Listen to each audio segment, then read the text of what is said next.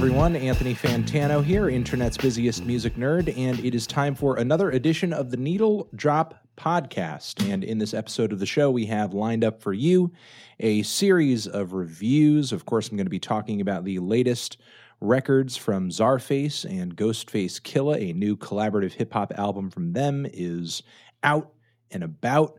So, some hardcore hip hop madness is coming straight off of that. Also, I'm going to be talking about the new Jessica Pratt record, as well as a bit of a throwback review for the Drake reissue of his So Far Gone mixtape, which dropped 10 years ago. So, uh, getting a little retrospective on that one.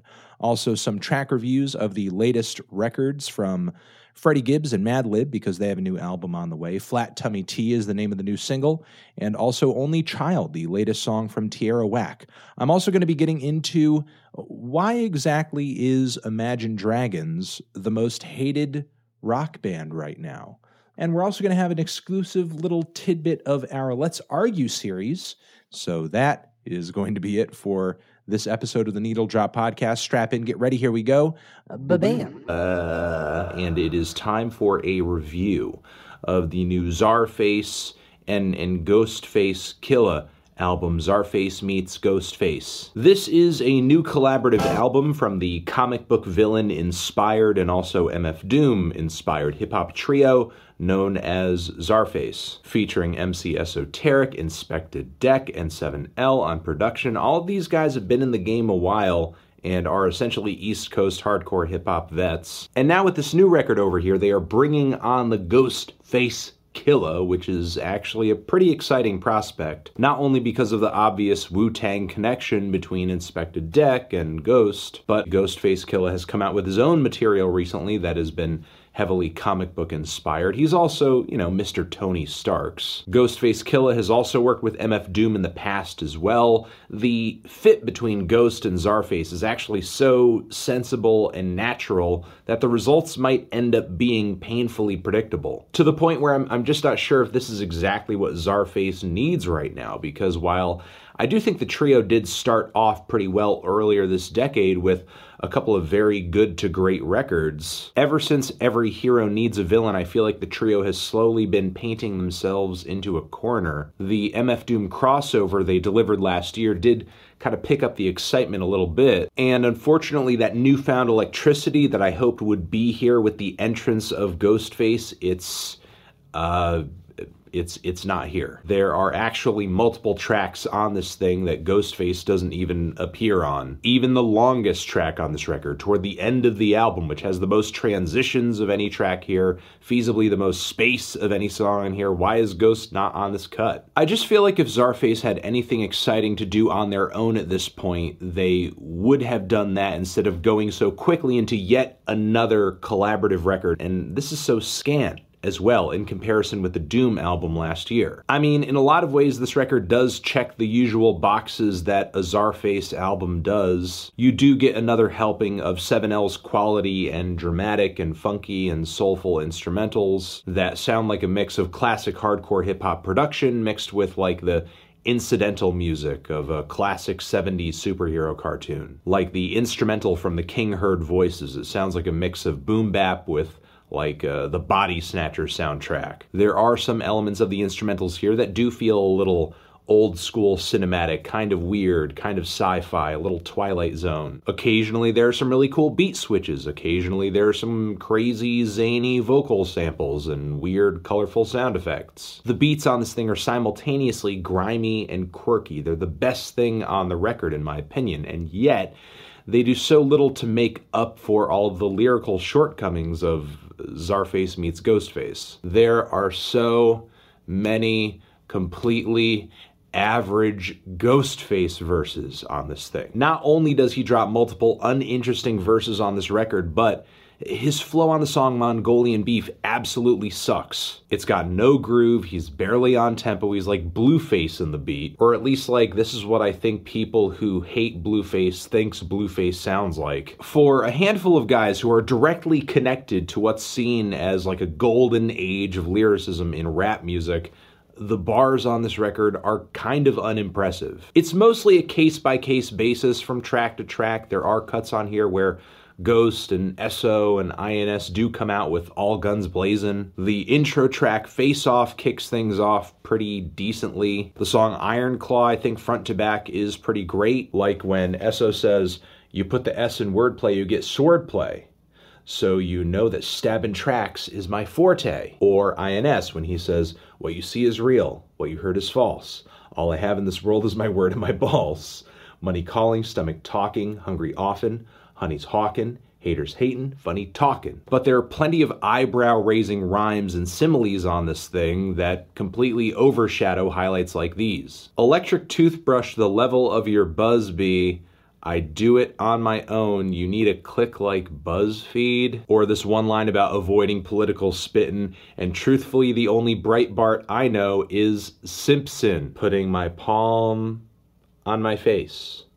Putting my palm on my face. My alma mater is the School of Hard Knockers. Today's special grilled medulla oblongata. But I ain't picking up what they putting down. It's like I got a bad back, but they just a sad sack. Sad rap, helter skelter. I seen people stabbed in the shelter, acting bipolar like they grabbing seltzer. Still getting our burgundy and gray on. We colorful like that box of 64 crayons. The hardest Ghostface bar of all time. Coming for that loot off top, no recouping. The way they avoid your boy, Call Me Gluten. That line comes off of Czarcade 87, one of a few tracks on this thing that sounds like a really bad MC from the 80s wrote it. I feel like a lot of the time what this album is presenting us lyrically is like hip hop's answer to dad jokes these are just like dad bars. But instead of trying to be funny, they're like trying to be slick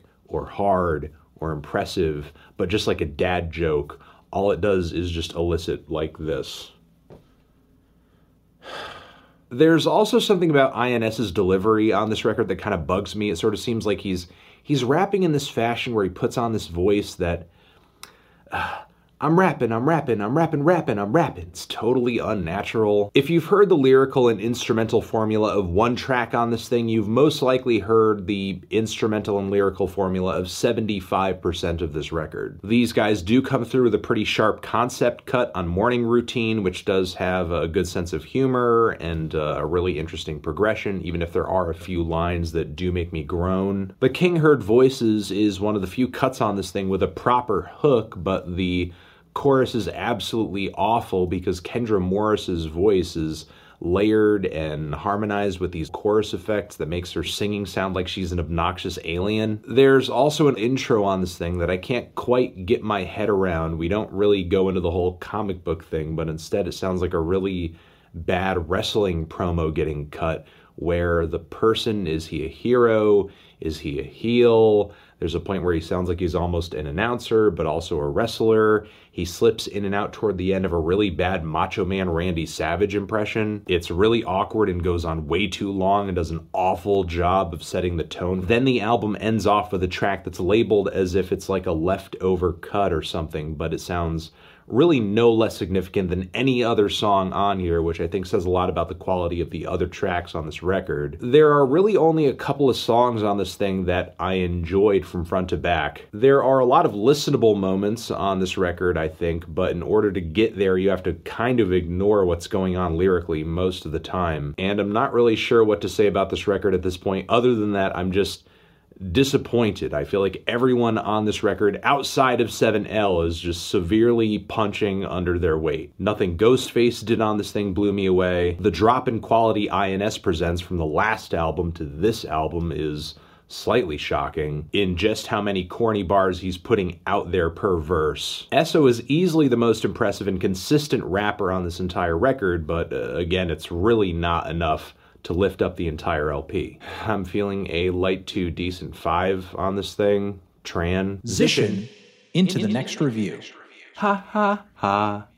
And it's time for a review of the new Jessica Pratt album, Quiet Signs. California based singer and songwriter Jessica Pratt, the last time I talked about her music at length, I think, was back in 2012 when she dropped a debut record that showed a lot of promise. This album was a pretty simple but effective recording of Jessica's very calming and serene fingerpick guitar, along with her very tiny nasally, incredibly unique voice, which sounded almost alien or enchanted. There wasn't a whole lot of layers or density to this record, but it made up for that with some very solid songwriting. Again, along with a voice and a style that just made her someone to watch closely into the future. Her follow up record in 2015 featured a better recording, more instrumentation, less blemishes. It was definitely more refined, it was more pleasant, but it was somehow just missing something. I guess guess occasionally the extra layers of instrumentation and vocals did come together somewhat awkwardly, especially on the song Game that I play. Generally, it's a pretty pleasant album. It checked a lot of the same boxes the debut did, but somehow just felt less bewitching, less magical, and instead sometimes tedious sometimes winding. Even with all of the extra bits of instrumentation, it was not as smoothly executed. Still, from that sophomore record, Jessica did give us quite a bit to look forward to. And Quiet Signs is a pretty nice little album, a beautiful little record, and I do mean little, as this album is essentially just nine tracks and 27 minutes. There's even a time killing intro on this record that is essentially an awkward piano version of the same melody and chord progression played throughout the very next track. Not a whole lot of time to work with on this one. Let's start dishing out the fire as soon as possible. And honestly, by the time we're halfway through the first track, that very same melody and chord progression, I'm kind of sick of it at that point because it's grown quite tedious. But still, it does not take very long on this record for Jessica's sound and song quality to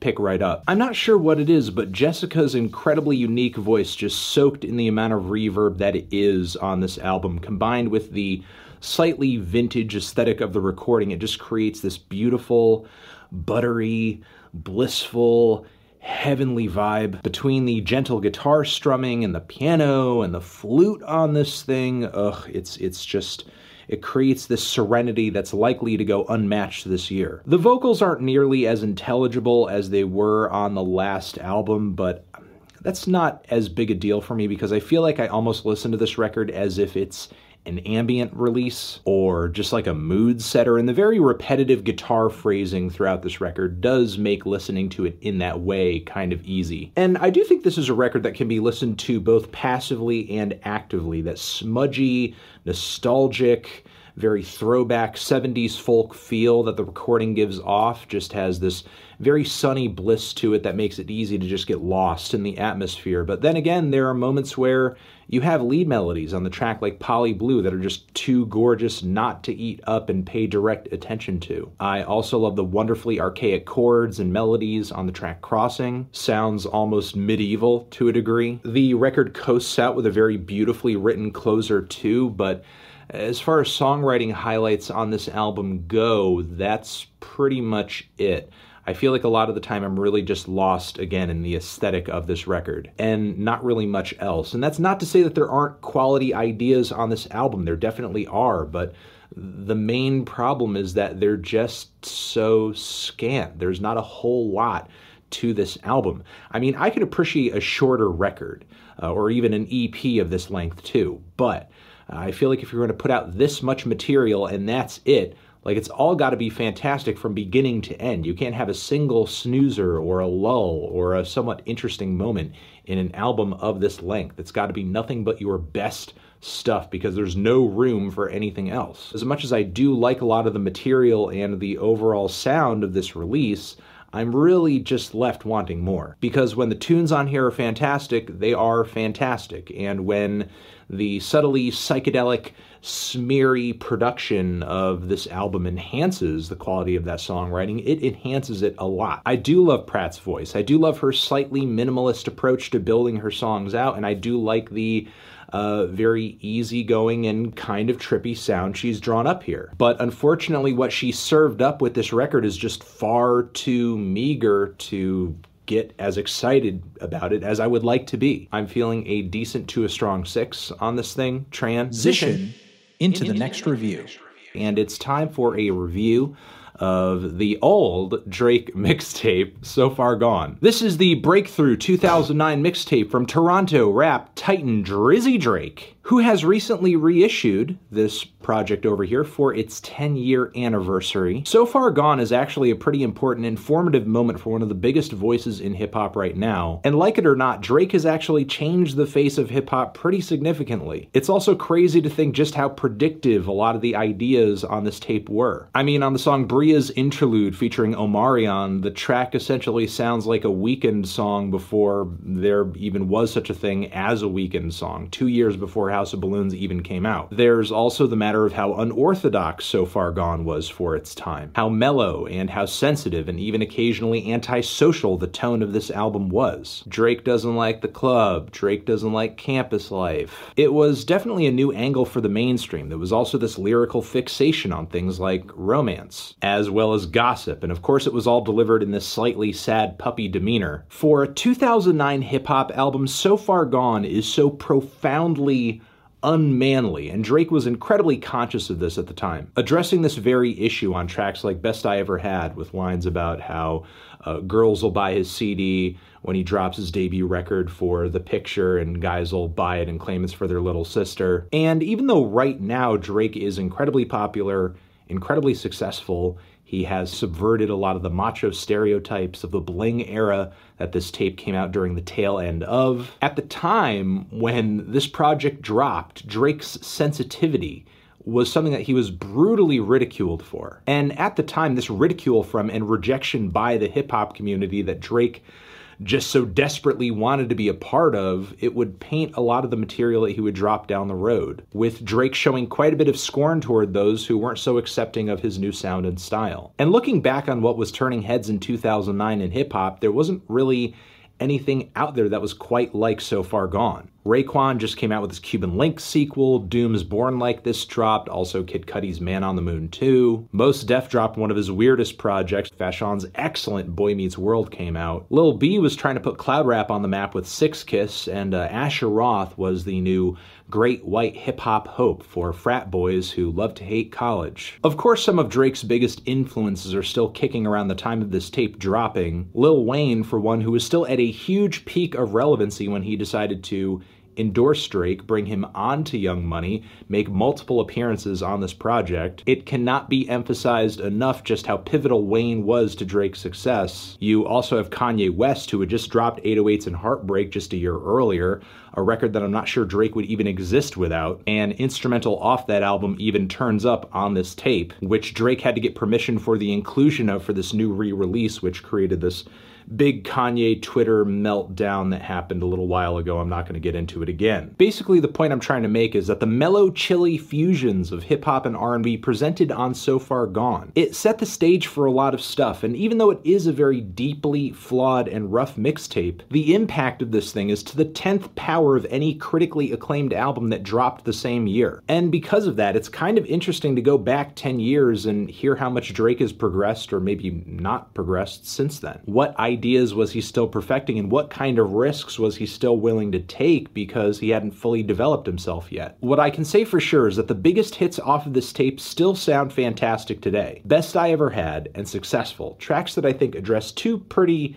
key Drake modes. You have a pandering pop rap cut about someone you're so in love with, you're basically sucking their toes, and the tone lyrically of the track is so general that basically anyone can project themselves onto it. And you also have a kind of moody and forlorn rap cut that is about striving for more and aspiring in such a way where you're inviting the audience to desire more along with you. And these are themes that some of Drake's biggest hits today still boil down to, whether you're talking about tracks like Nice for What, or even started from the bottom. And in Drake's defense, he's been right to focus on these ideas and themes more as he has gone deeper into his discography. But not every song off of this mixtape is like this. There are some real ear sores in the track list on this thing that saw Drake testing a lot of concepts that didn't really pan out. Like all of the weird indie crossovers. It's kind of weird to think of a time in mainstream music where rappers might be trying to seek validation by a appealing to one of the deadest wings of popular music right now. We have the song Let's Call It Off, which sees Drake essentially just vocally riffing on an instrumentally altered version of Peter, Bjorn, and John's Let's Call It Off. It's kind of like a cover, but it's also kind of not. We also have Drake doing his own thing over an altered version of Santigold's Unstoppable, which features one of the worst verses Lil Wayne has ever recorded. It's just completely nonsensical auto-tune garbage. Drake's revision of Lykke Li's Little Bit hasn't aged that badly, but honestly, I'd, I'd much rather listen to the original. In the spirit of one of his biggest influences, Lil Wayne, Drake essentially tries to build his own profile by just doing his own thing vocally over another artist's work, which conceptually is not a bad thing. It's just that Drake's attempts at this mostly come up empty handed. His best attempt at styling on another artist's work actually comes through on the track Say What's Real, which sees Drake rapping on like a looped version of Kanye's Say You Will 808s and Heartbreak instrumental, which I actually think is a kind of defining piece of inspiration for Drake at this point in his career, because this is a pretty compelling song that sees Drake locked in the midst of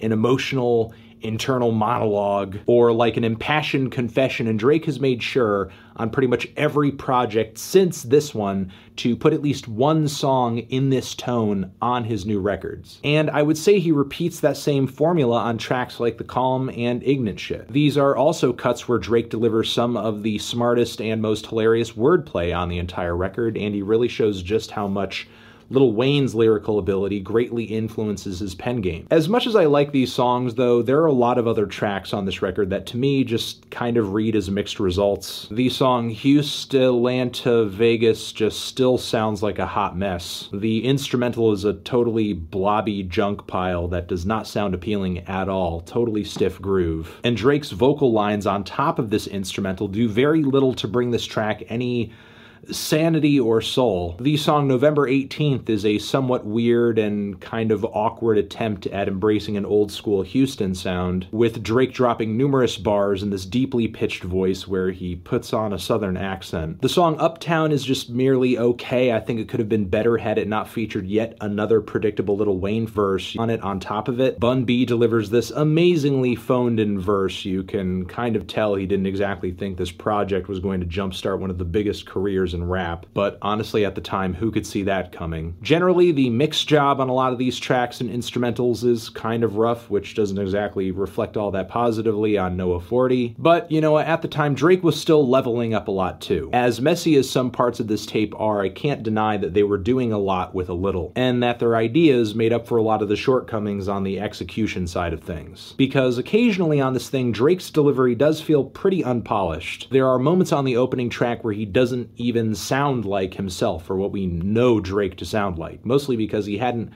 quite fully developed that trademark nasally tone that we instantly recognized him for. Drake singing at this point in his career, while he was not shy about doing it on record, he wasn't exactly at his best vocally, which does not really bode well for a lot of the buttery R&B cuts on this thing. It wouldn't really be until Take Care that I think Drake would come into his own vocally and just start sounding less robotic and more expressive. I know it's easy to say this in hindsight, but there are actually some pretty groundbreaking ideas on this record. But the quality quality of this tape overall, it's just super inconsistent. For the entirety of his career, Drake has always been about the hits. Typically, the hits that come off his records are pretty great. As long as he keeps that up, there's always going to be demand for Drake. All in all, though, I'm still pretty indifferent toward this tape. I'm not all that crazy about it. I do love a handful of tracks off of it. It is cool to go back and listen to what ideas Drake stuck to and which ones didn't really pan out into anything. Going back to a project like this does feel like you're staring into the petri dish of history and observing the earliest stages of something very significant. I can't really say I get much more out of it than that, though. I'm feeling a decent to strong five on this thing. Hey,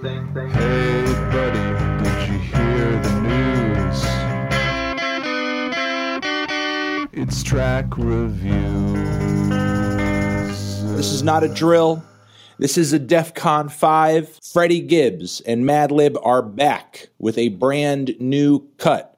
Both of these two have been teasing a new collaboration, more work on the way uh, very recently. We anticipated that it was going to happen because of the incredible success of their amazing Pinata record that dropped all the way back in 2014. Now it's crazy to think that that album came out like five years ago at this point because it's so great that it feels like it was it was just yesterday that that album came out. And uh, yeah, so again, new project in 2019, and we are probably seeing here uh, what I imagine is the first yummy, yummy taste of this record. Uh, let's give it a shot. Before I get too deep into that, I do want to say that the uh, Calciuchesta Black Metal shirts they are back and available via the support page on the website. Link down below, theneedledrop.com slash support. Flat Tummy Tea is the name of this new single. Uh, here we go. Freddie Gibbs, Madlib, Flat Tummy Tea. Uh, ba-bam.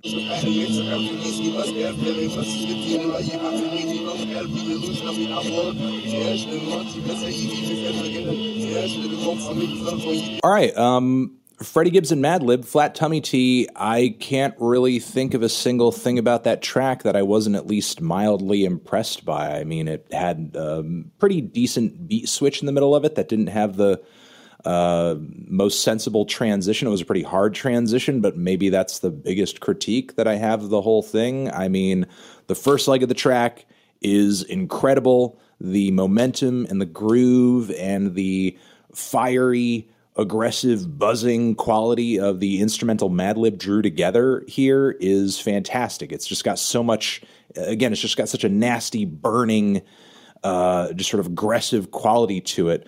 Uh, that simultaneously it's it's it's old school. It feels vintage. It feels dirty. It feels grimy, but yet it also feels really contemporary and um, very abrasive. Freddie Gibbs's flows all over this leg of the track are fantastic. He's always changing it up. He's occasionally throwing in these super fast, what sounds like just after a few listens, I could be wrong, but what sounds like very speedy triplets. The I will say his lyrics do get a little lost in the recording uh, because it does feel a little lo-fi, but I feel like it just adds to the overall grimy aesthetic of the track in general. Um, love some of the wordplay and love some of the imagery that he's coming through with. Of course, it's it's it's very lewd. It's very nasty. It's very in your face. That's Freddie Gibbs's style. He's really unapologetic. He's not uh, one of these rappers who's necessarily trying to put out there a super positive or a super uplifting message or anything like that. He's more of a um, a very grim details kind of guy, throwing lines out there about being up in these bitch stomachs like flat tummy tea. Um, you know, if you have a dark sense of humor, you, will find it funny. Uh, in the second leg, when the beat switches into something much more easygoing, much more mellow, uh, Freddie gets deeper into uh, issues of racial injustice and drug dealing and um, being caught up in the prison system um, as well as throwing out some coded lingo with the white horse stuff, but then also spitting in the face of white Jesus with his lyrics as well. Um, again, thoroughly impressed with what he and Madlib have drawn up on this track. It's really bold, it's really unforgiving. And I think this song would have sounded really at home on Pinata. It would have sounded just as uh, nasty and as relentless as a lot of other tracks on that record. And uh, I don't know. Gotta say, this has got me really excited for whatever they're coming up with next. It sounds like they are uh, working together just as well as they were on the last record. They sound like a well oiled machine. They complement each other uh, so incredibly well. And um, I don't know, just looking to hear hear more from what they are doing. It is time for a track review, talking about the brand new single that Tierra Whack just dropped. If you guys don't remember, Whack World is easily one of the most off the wall, creative, eccentric, and colorful uh, records of last year. Yeah, it's a little off the beaten path. It's a little strange. It's kind of short with the adherence to uh, sort of this one minute per song formula that Tierra implemented across the entirety of the LP. But I think she showed uh, a lot of personality and a lot of potential on that record that not a lot of uh, other artists, or at least the kind of potential that not a lot of artists in, uh, in 2018 did. Uh, do want to give a shout out to the tour that I'm doing this May. Really quickly, a link down there in the description box where you guys can grab tickets if you are interested. It's a West Coast tour. We're going from Vancouver all the way down to California, of course, Portland and Seattle are in there too. Hope to see you guys out there. And uh, without any further ado, let's get right into the review. The name of this new track is titled Only Child. It's actually four minutes long, uh, but who knows? Maybe there's multiple transitions or something in the track. I'm not sure. Uh, basically, uh, you know, as, as much as I do like Whack World, I have been looking forward to hearing Tierra Whack, um, you know, expound on her sound and explore uh, song lengths uh, a bit more, I guess uh, with some newer stuff because I do think there are a lot of people watching her who maybe did enjoy uh, what she did on Whack World quite a bit, but maybe saw the album as a little gimmicky. I think the true tell is going to be whether or not she can wow people with a single of this length. So uh, let's see what she does. Only Child. Ba bam.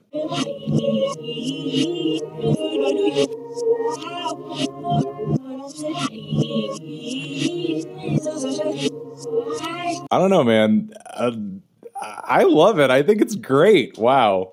That was really fun. I love this uh, sort of crossroads of emotions and feelings that Tierra Whack's music sits at that that I had a bit of a sense of on Whack World, but given how short a lot of the songs on that record were, it was hard to get like a full view of it.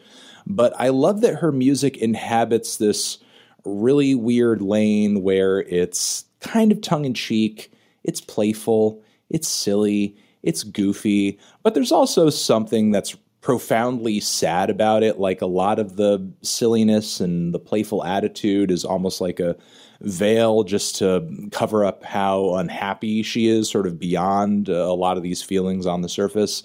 Like she's someone who acts out in kind of a goofball manner to uh, mask darker feelings that are sort of hanging beneath that. I'll also say, you know, this track just makes me reflect on how much of a post odd future world we live in because I feel like with without sort of odd future coming through and and changing things aesthetically and, and attitude wise in the way that they did with this younger generation of hip hop fans, um, you know, I, I, don't think you would have songs. I don't think you would have records like this.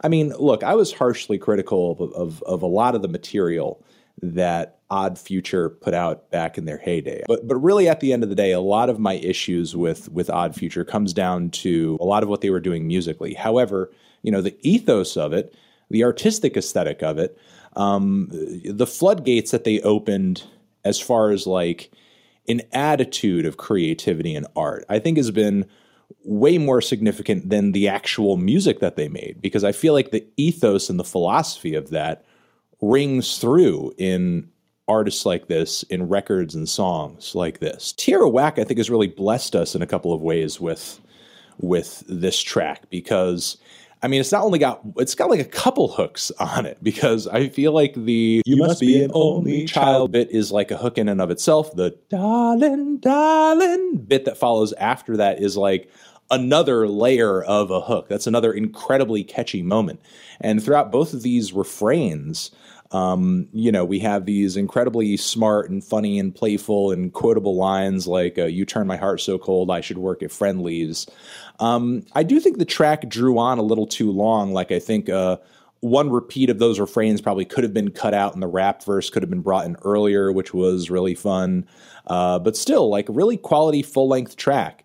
Uh, I think she has this incredibly unique voice that again it does sound a little goofy and it does sound a little silly but it does uh, translate some very sad and compelling emotions in a way.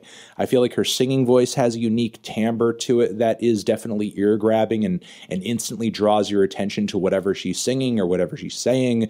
I feel like her rap delivery has the same quality as well though it's different enough that it doesn't feel like you're just kind of experiencing the same thing when she's going through a sung passage versus a rap passage. Uh, it's almost like you're listening to two different personalities or something on the same track.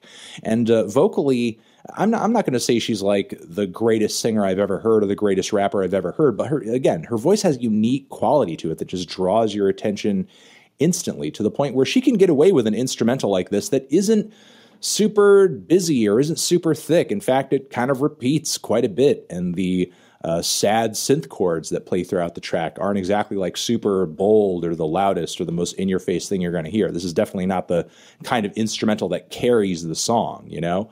Um, it's got kind of a very sad, low key quality to it uh, in such a way where it reminds me of almost like this is almost like listening to the hip hop equivalent of like an old school lo-fi indie track, like even maybe even like a Moldy Peaches type thing. I don't know. Yeah, there's a lot to love about this song, and I'm really happy that I reacted to it here uh, with you guys on on camera because uh, it, it is a really great track, and it does make me look forward a lot to what Tierra Whack is is doing in the future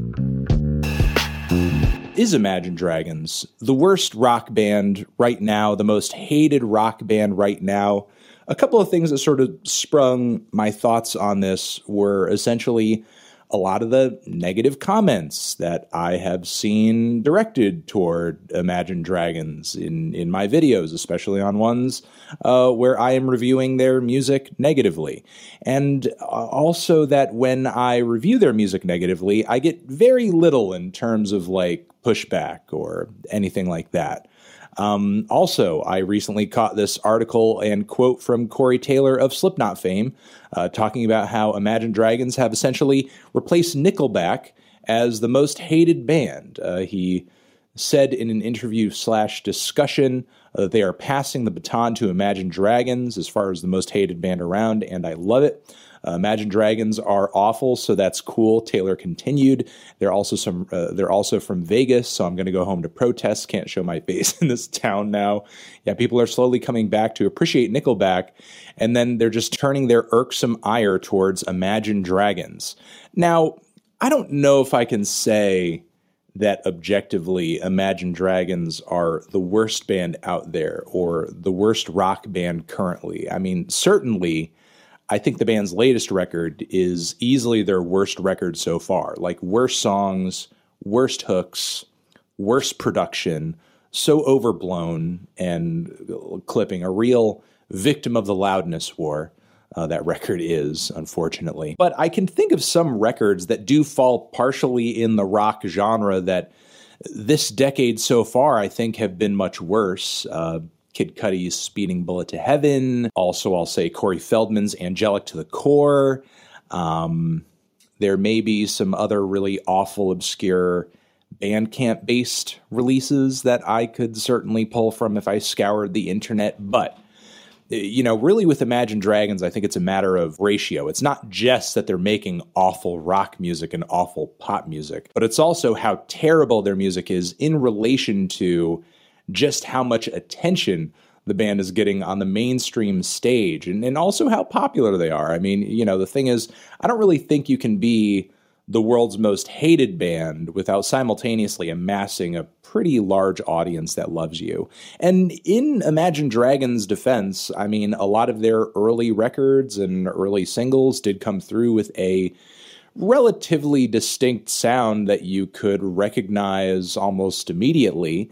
Uh, however, I, I, feel like that sound isn't all that particularly great. In a lot of ways, I think it kind of sells a lot of the best elements of rock and pop music down the river. I'm not trying to flame Imagine Dragons too hard on this video because certainly we could say the band is more innovative and cutting edge than like Greta Van Fleet. But again, how unbearable and formulaic the band's music is, combined with their relative popularity and the number of mediocre to bad records the group has put out across their discography, while I don't think that I could legitimately argue that Imagine Dragons is the worst band out there based on all that stuff, I do think those three factors have contributed to them being the most hated band. Thinking back to groups like Nickelback, for example, I can remember a time when they were getting attacked from pretty much every wing of the rock genre and even outside of the rock genre.